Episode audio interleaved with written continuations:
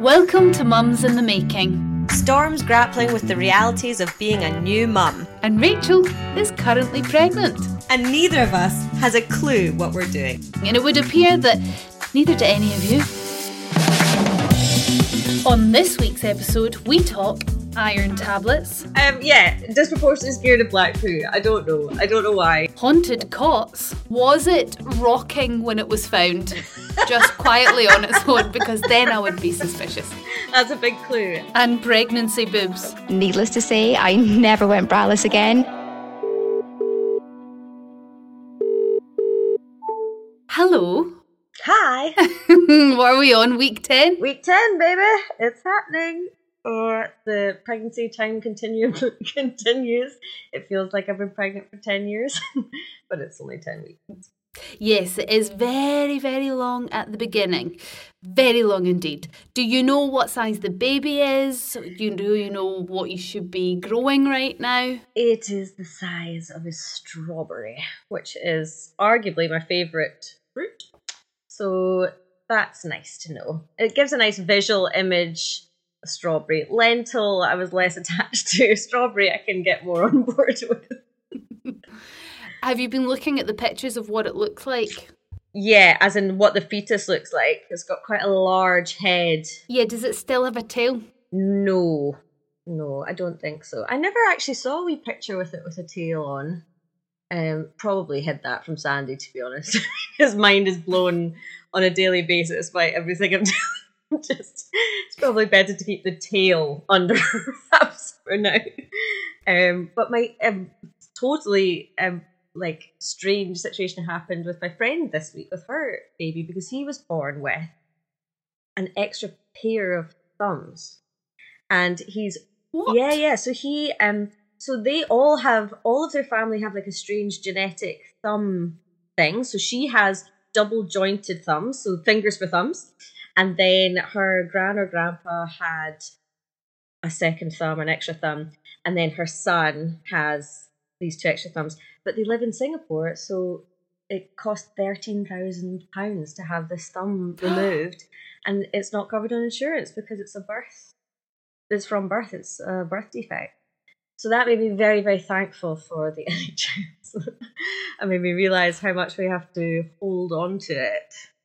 Because But maybe, right, we're thinking about this all wrong. I get the fact that it is unusual to have another thumb, but the fact that she's got like super duper thumbs, maybe their genetics is actually top of the evolution tree. honestly, Like we know the fact that we have class thumbs puts us ahead of all the other animals, you know, on the planet. I'm just saying, yeah. If we had to decide who should be king and queen of the world again, I think I your friend should maybe come top. Yeah, and she, to be honest, is definitely in the running for other reasons. But I hear what you're saying. So basically, opposable thumbs, great. How many you got though? Exactly, winner.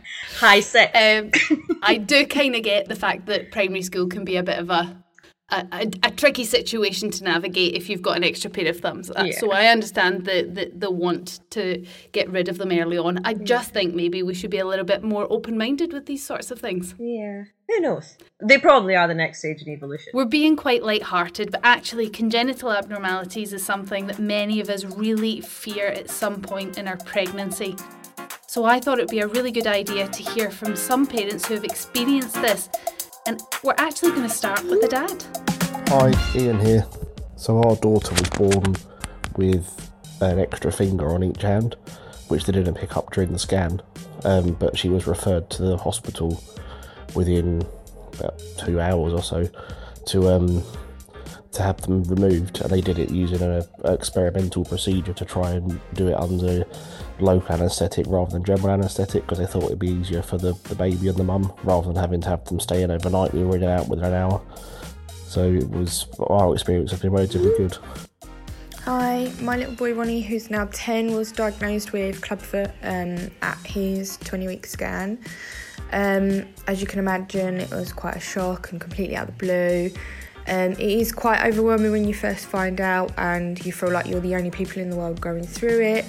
Um, but you're not, and there is so much help and information out there. It's not always as bad as you first sort of fi- feel and find out, and it can be dealt with. Hi Storm, it's Jenny here. Hip dysplasia is a really important one. Make sure you get those hips checked before you leave the hospital. Uh, my newborn was born with a dislocated hip, which was picked up on the clicky hip test where they circle the baby's legs, takes seconds. Um, she then had to spend the first 16 weeks in a Pavlik harness, but what that did was that it, it made sure the hip was in the right position, and she is now a very healthy, happy, bouncing around five year old. So, had we not have had that test done, she would have had lots of hip problems and maybe ended up in a cast with some major surgery. So, get those hips checked before you leave the hospital. Hi Storm. Um, I have a son who's almost 14 now, and when he was born, he was taken from us really quickly into neonatal intensive care as he was having seizures. Um, over the course of the 18 months that followed that, we discovered that he had um, a very rare and life threatening condition called congenital panhypopituitarism. Um, he basically doesn't produce any of the body's hormones naturally. Um, it's life threatening, but not life shortening, and we manage it all on a day to day basis with medication.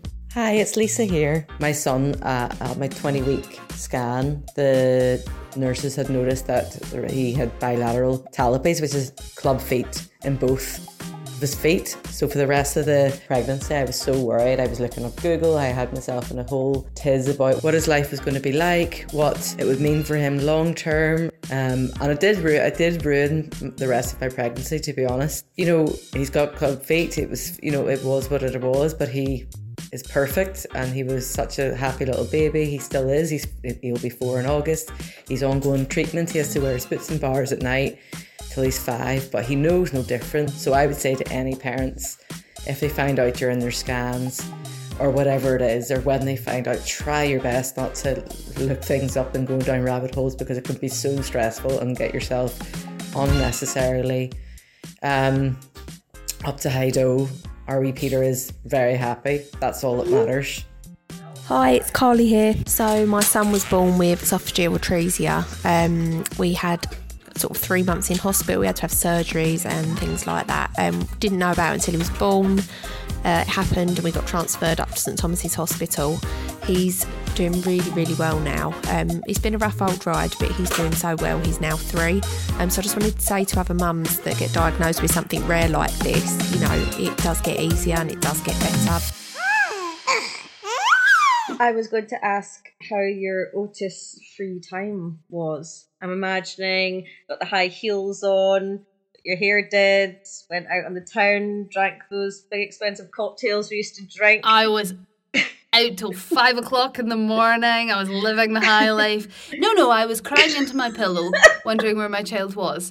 Um, yeah, I, I kind of went into it with a bit of anticipation because I was quite excited about the prospect of having time. That's something that I don't have anymore.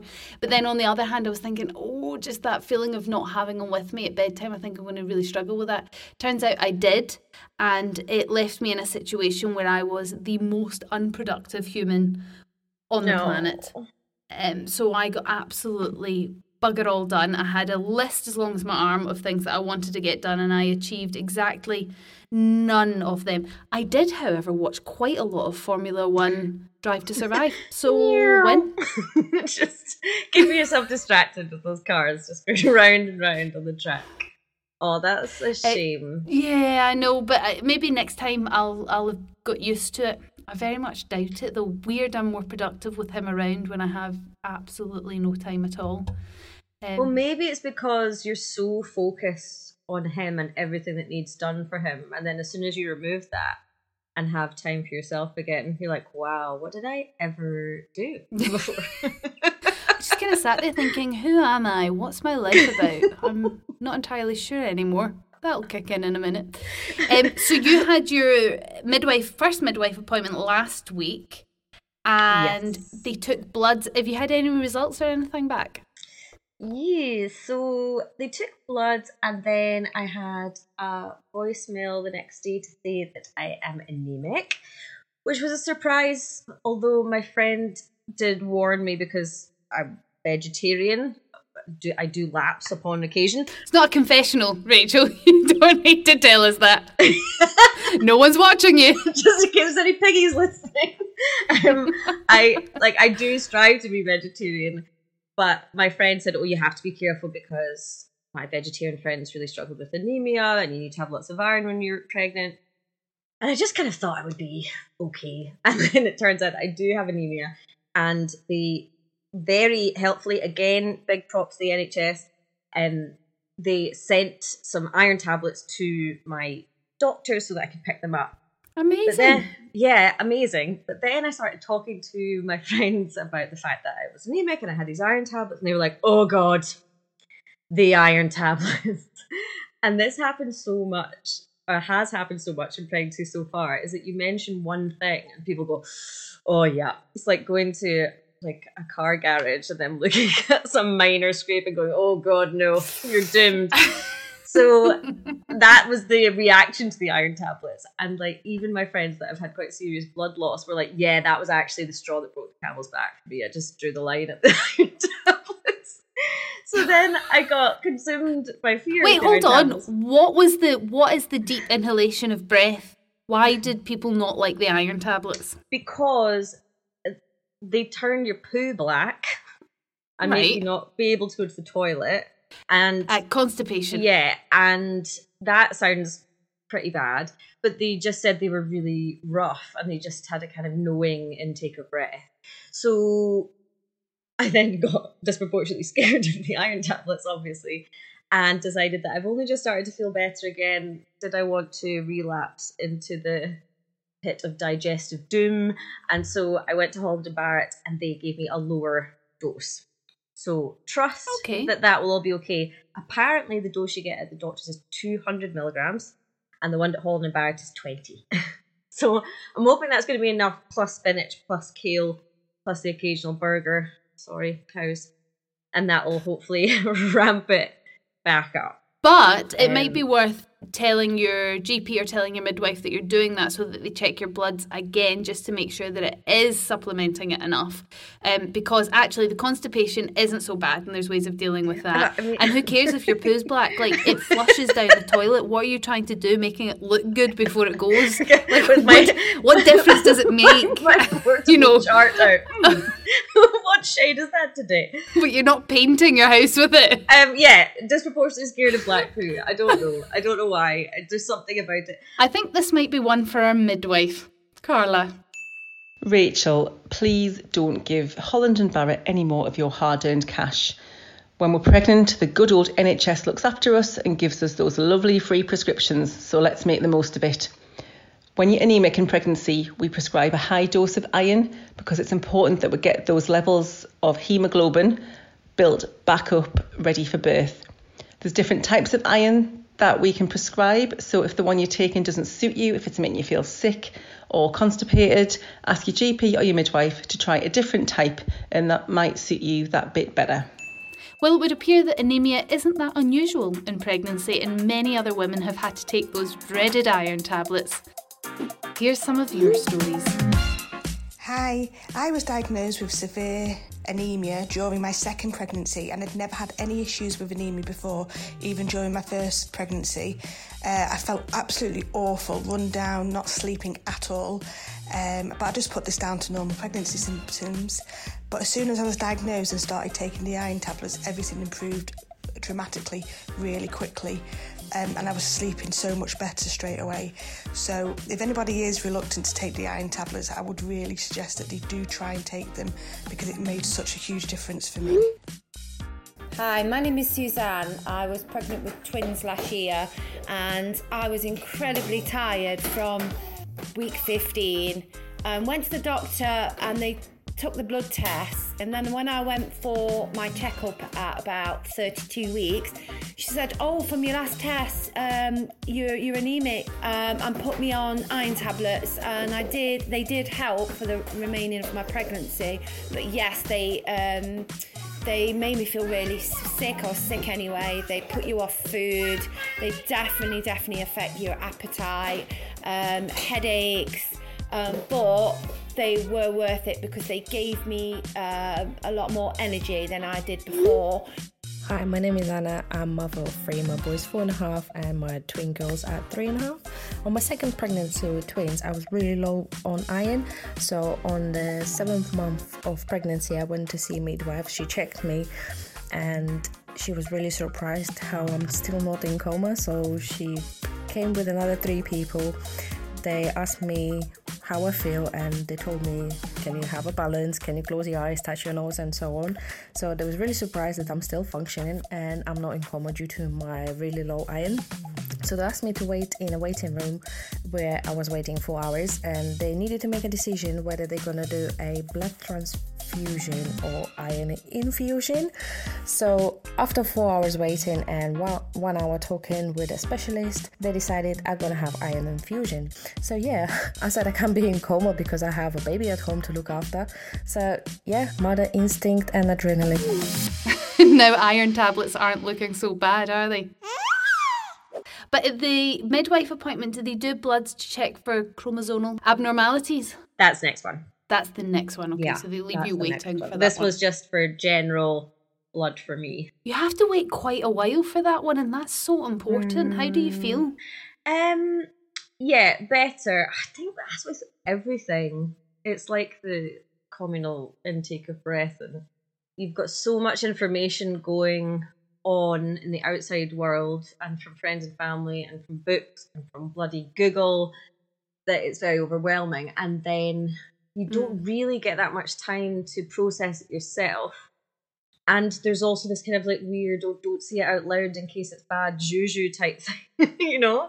Like, don't mention that bad things might happen. I'm like, I have been anxious my whole life, and at all points, it has been better that I be anxious about every possibility so that I am then prepared for it. It's very rarely that I am surprised by any outcome. Do you actually find that you've become, because I certainly did when I was pregnant, I got more superstitious.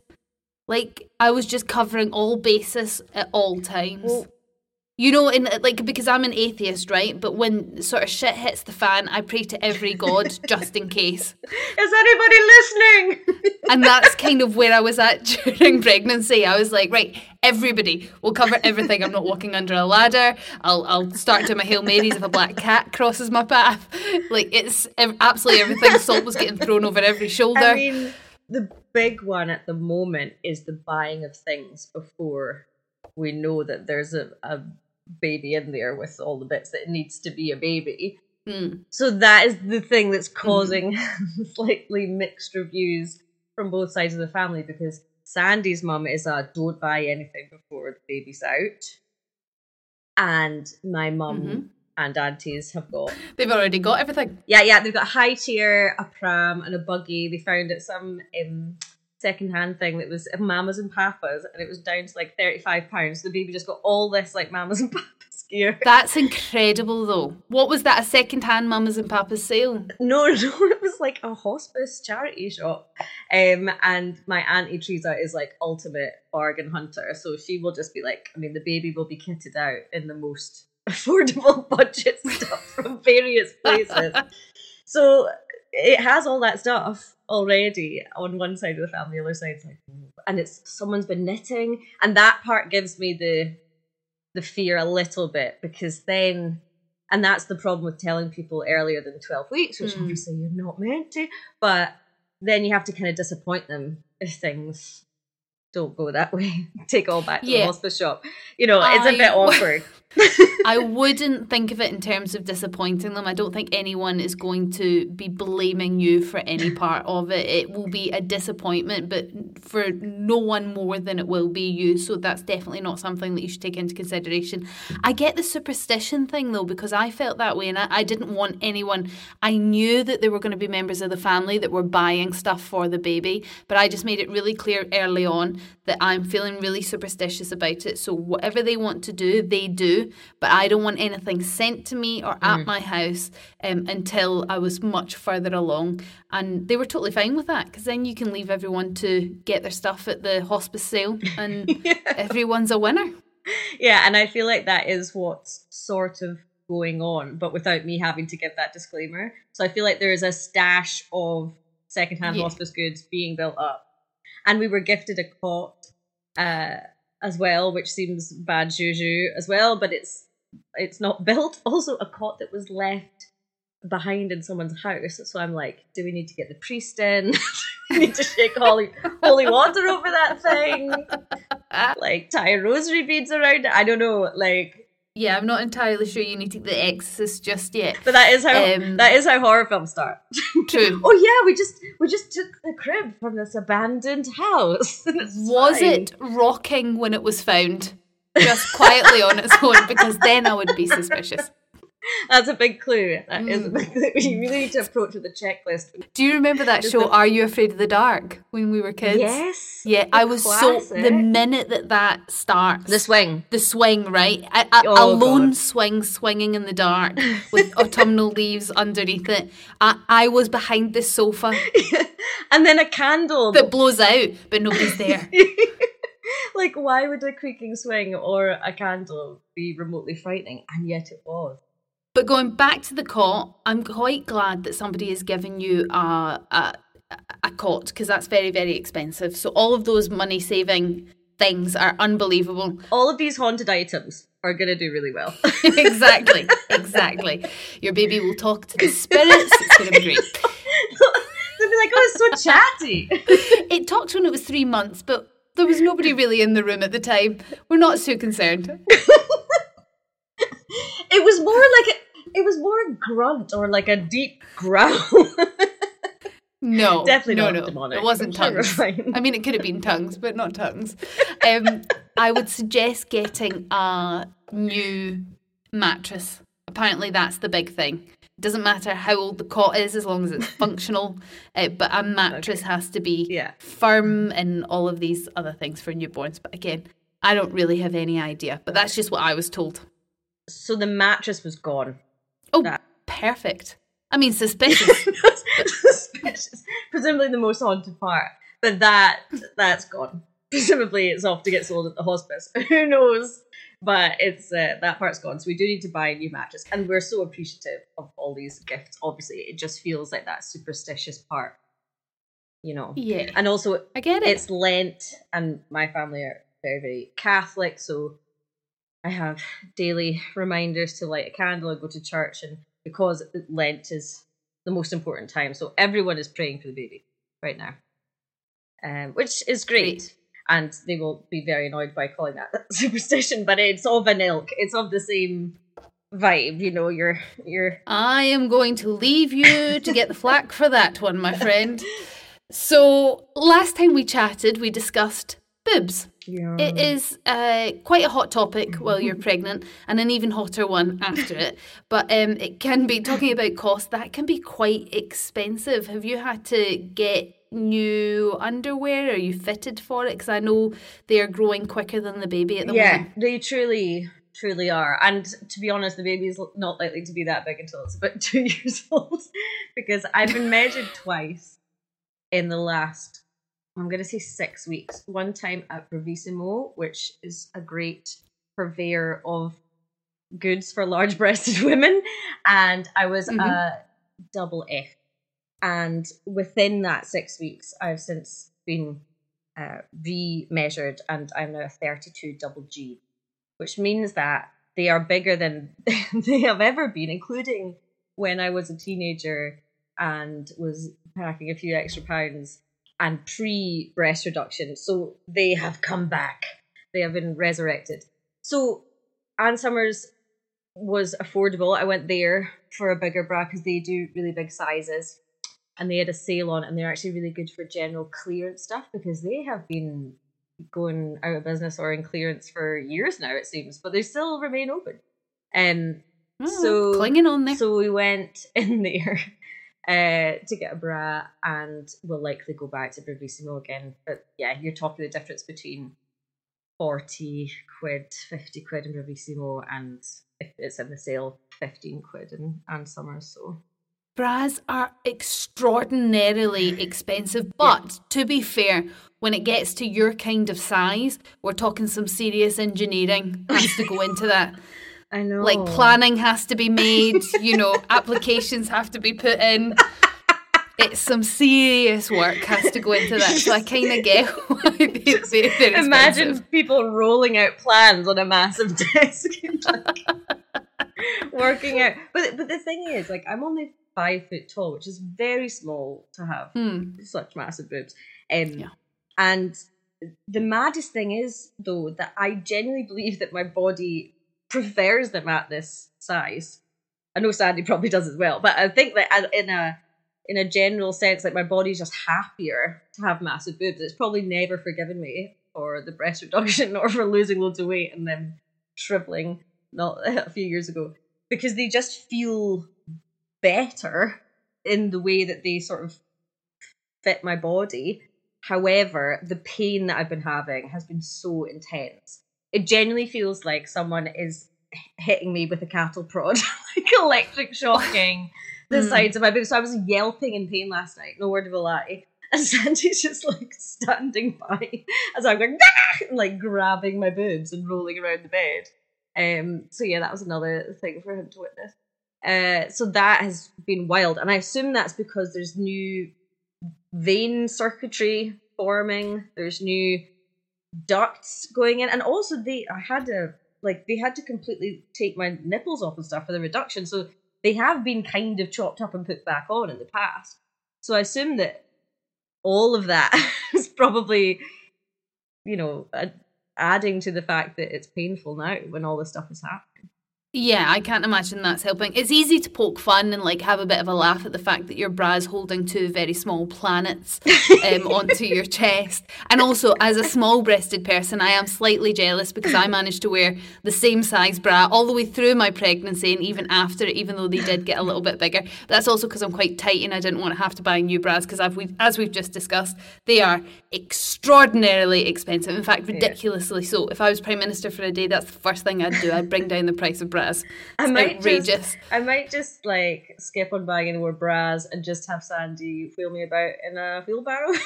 And he would do it with a big smile on his face. and he would. We, we could probably get a cheap one at the hospice. But listen, I, I mean, the pain is absolutely real. Is it back pain? Is it chest? Like, where is no, the it, pain? it, it that? generally feels like someone is electric shocking me in the side, like far sides of my boob. So Side don't- boob. Yeah, so it's pretty painful. Um, I mean, we'll definitely come back to this because I think this is something that isn't going to, unfortunately for you, get any better during pregnancy. Just because as your belly gets bigger as well, you've got all that up front. No, there's nowhere for it to go. And also the women in Ann Summers, like I don't know if she knew that I could hear her. But her and Sandy were outside the change room and she was like, How far along is she? And he's like, Oh, about ten weeks. And she was like, Jeez, oh, she's in trouble. Hello, I'm taking on a size now, please. it's just like, oh god. Thank you. Thanks for the vote of support. I mean, I think that you do, it sort of happens in spurts. So hopefully, fingers crossed, you don't get another spurt for a little while. Otherwise, that'll be another however much it was at Ann Summers. So have you just got one bra then? Are we just wearing one bra for the next however many weeks? No, I now got I've got two in circulation and I've ordered another one. So this is like a very recent surge in size. So yeah, we're just taking each day as it comes, buying in more fabric, stitching all of my old clothes together for hammocks. But why do our breasts get bigger? Here's Carla. So, yeah, during pregnancy, your boobs are going to get bigger. That is just one of those pregnancy things. When we're pregnant, we're full of a hormone called progesterone. So, that's responsible for making those boobs grow, ready to produce milk. And we'll actually start to produce that first milk called colostrum from about 16 weeks of pregnancy. So, loads of changes happening all the way through. There's nothing you can do about it, but if you're uncomfortable, it's important to go and get measured for a maternity bra. So these don't have any wires in, so there's no danger of anything digging into those growing breast tissues and causing any problems. And this can help ease the discomfort if you are experiencing that. Now, it's not just the size of our boobs that can cause us problems in pregnancy. Here's some of your boob related stories. Hi, I'm Bex. So, when I was pregnant with my first child, I literally woke up one morning, and this was super early on in my first trimester, to discover that my boobs had grown five cup sizes. And not only had they ballooned to the cup size of my absolute dreams, but my nipples had also totally changed in colour, which just blew my mind. So, to celebrate this one perk of pregnancy that I was experiencing, I thought I would sunbathe topless on holiday when I was about six, seven months pregnant. Just to set the scene, I was lying on the beach, the sun was beaming down, boobs were out, feeling like an absolute goddess. And as I looked down to admire my boobs in all their newfound glory, I discovered to my horror that I was leaking copious amounts of colostrum. Needless to say, I never went braless again. My name's Callie Evans. Uh, it was my first symptom to uh, let me know I was pregnant, and basically, I couldn't even stand the water from a shower running down my boobs or the sheet of my bed on top of them because they were so sensitive. And I was like that for about 12 weeks, I think, and then it finally went away. But yeah, it was my first symptom, just horrible, painful breasts. I remember that right before I gave birth, I was sitting in our sauna again. I understand this might be controversial, but I spoke to several Scandinavians in advance and felt fine with doing it. And they, I noticed all of these droplets on my leg, and I was like, oh gosh, is there steam on the ceiling or what's leaking? And having like looked all around the sauna, I realized what was leaking was me onto me. Uh, so that was sort of my introduction into breastfeeding before it happened. Then once I'd actually had Oscar, um, I, I didn't know that your milk could actually come in one boob at a time. So for one day, I had a massive monster boob full of milk and one that Oscar was less interested in feeding from, but that he needed to in order to even out the situation. So that was um, the sort of beginning stages of breastfeeding. But not everybody's gets bigger. Here's Laura to explain. So it's important to note that I've always had the tiniest, smallest boobs, like a double A. I've never had boobs, and when I was pregnant, almost everybody said to me, Oh, you're gonna finally get boobs. You're finally gonna get boobs. I didn't get boobs. Not one. Not they didn't grow at all. My entire body grew. I gained five stone, but I did not gain one ounce of boob. My boobs were unaffected by pregnancy. Completely. Until my milk came in, and then they probably just became a little more round, a little more solid, but they were still pretty tiny compared to the rest of me. They've never grown. I think it's a myth. How are you coping in terms of? Because I know when I was 10 weeks, something that I really worried about was financial issues. I was starting to think about my maternity pay. I was starting to think about um, my, my savings and how long I could take off. Um, and also just all that other stuff that we were talking about. But clearly, I mean, you're getting it for an absolute steal. Um, mm. This stuff. So you're not so worried about the nursery by the sounds of it. You are you worried about your maternity? Well, it's more, I don't really know how it works. I feel like until you, unless you're a, a lawyer, until you know or need to know about this stuff, you're sort of a bit clueless on how maternity pay and maternity pay works. I'm sure there's people listening who actually are very clued up, and I apologize for insulting you if that's the case. But I certainly was sort of unsure. And when I worked uh, down in London, the company I worked for had a really fantastic maternity policy. You got up to a year full pay, and that was Oof. yeah. So that's a really great deal, right? So the partner I was with at the time, we'd been together for five years, and I was thinking, all oh, right, I need to stay in this job because this is the best, you know, route for us to have kids. So I probably stayed in that job longer than I would have because of that maternity leave. And after that, when we didn't end up having babies or indeed stay together, I changed my mind on how I was viewing life and work. So I was thinking, right, I just need to do stuff that I enjoy and then work it out later and trust that the company will look after me. So I'm doing a mix of staff work and freelance work at the moment. The trouble with the freelance stuff is that you're not covered in that sense. So the bit that's been frustrating the last wee while is that this job that I've been offered has been postponed for a couple of months for a perfectly good reason. The producer is unable to be at work and therefore it can't go ahead for the moment. Yeah. But that leaves me with no money for two months because I'm waiting. So I get my income from my other job, but then there's a big.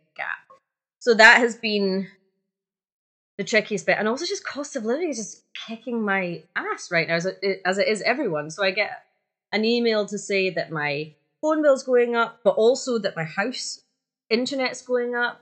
You know, the internet I just saw the sorry, the electricity I just checked we're getting charged like 32 pence a kilowatt or something, which seems a lot, but then I have nothing to compare it to. So it's just all these tiny, it's like death by a thousand cuts type thing. It's like everything yeah. just adds up and adds up. And when you have to rely on freelance work and that falls through, that's when stuff sort of, there's a bit of a domino effect then.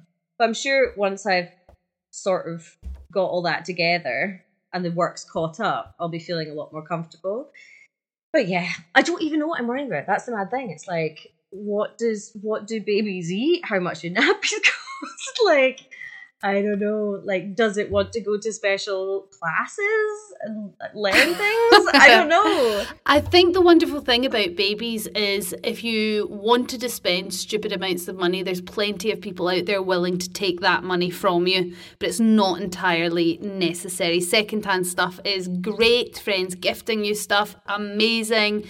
Uh, getting clothes secondhand. Do not buy new newborn clothes. It's insane. Buy one or two outfits if you really want to to just because you get that sort of broody urge. Great, lovely. But honestly, they're in them for about five minutes, and there's some really good charity shops that sell them. I certainly got loads and loads of stuff at second hand, and I don't regret it one little bit. Um, so you can do it fairly reasonably, but yeah, babies cost money at the end of the day. The good news is you're only 10 weeks in, so you do have a few more months to get saving, and you are lucky enough to have a partner that can also help you save as well and help you with the bills. So you are not on your own. So don't don't get too stressed out. The worst thing you could do is stress about it. Yeah, for sure. And I know what a privileged position we're in, and you know, I I feel comfortable, but it's like that. In finance is like an invisible fear, isn't it? Mm. Like you know, whether it's debt or whether it's like, oh, will we have mon- enough money to do X? Will we be able to do Y? It's like there's just this looming invisible monster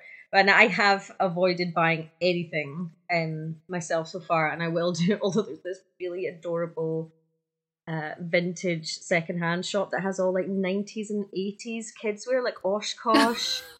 and all this like adorable stuff and sometimes I just go on and look at it but then I realized so much clothing of our era when we were babies is so flammable. Like, why did they put us in that? It's like shell suits. Like we must have been like, and people smoked all the time then. Like there must have been so many naked flames going about, just ready to set us alight.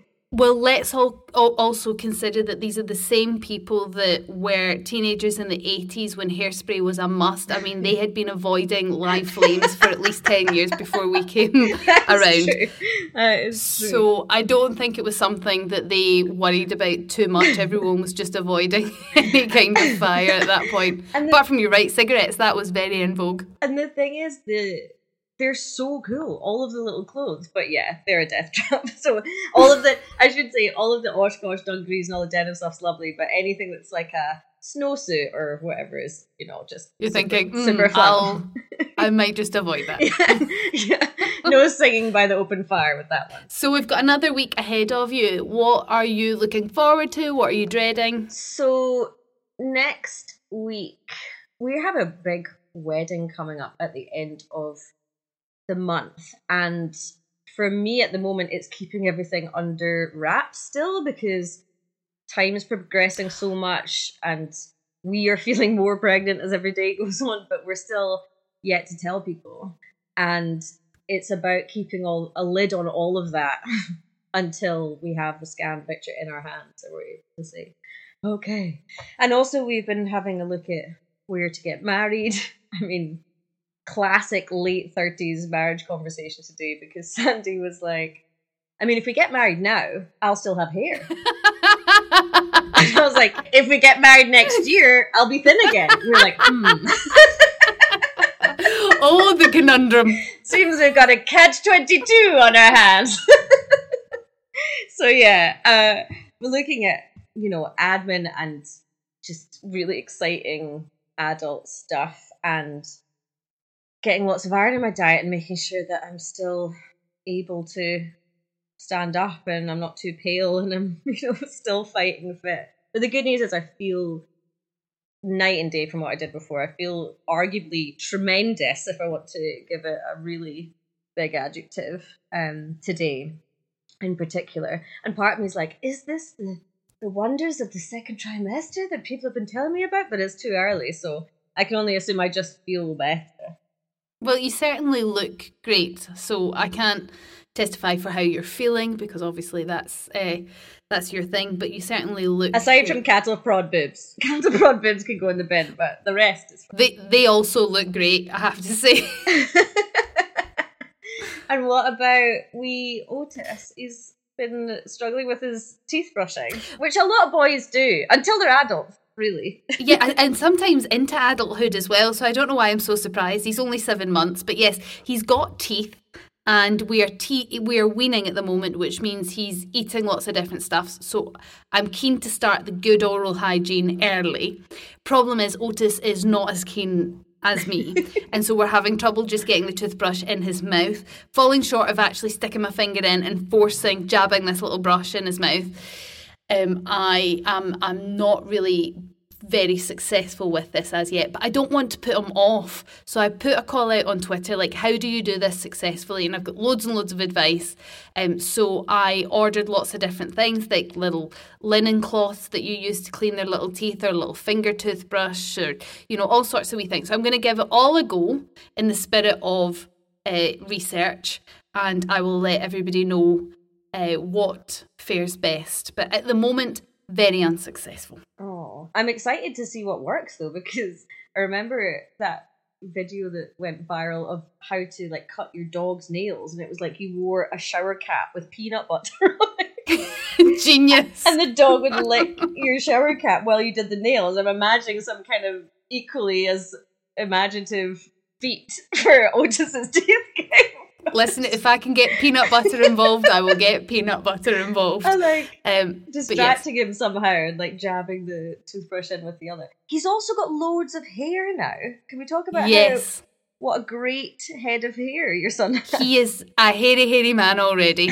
Uh, he hasn't got chest hair or arm hair or leg hair or any other kind of hair, just a lot of hair on the head. He's barely got eyebrows. He does have very long eyelashes. The weirdest thing about his hair, though, is that it's like mood hair. You know, they used to have mood rings.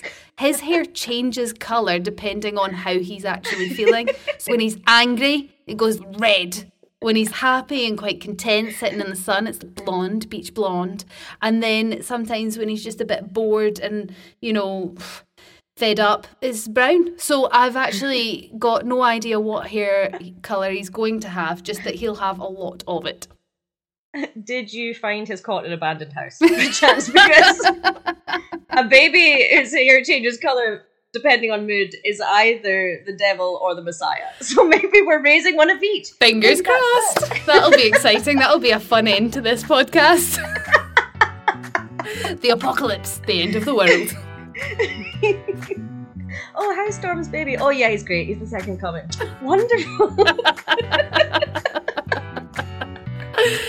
listen, best of luck for the week ahead.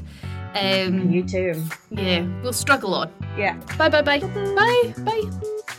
Well, that's the end of our podcast this week, but join us next week when we'll discuss weird and recurring dreams and coming off medication in pregnancy.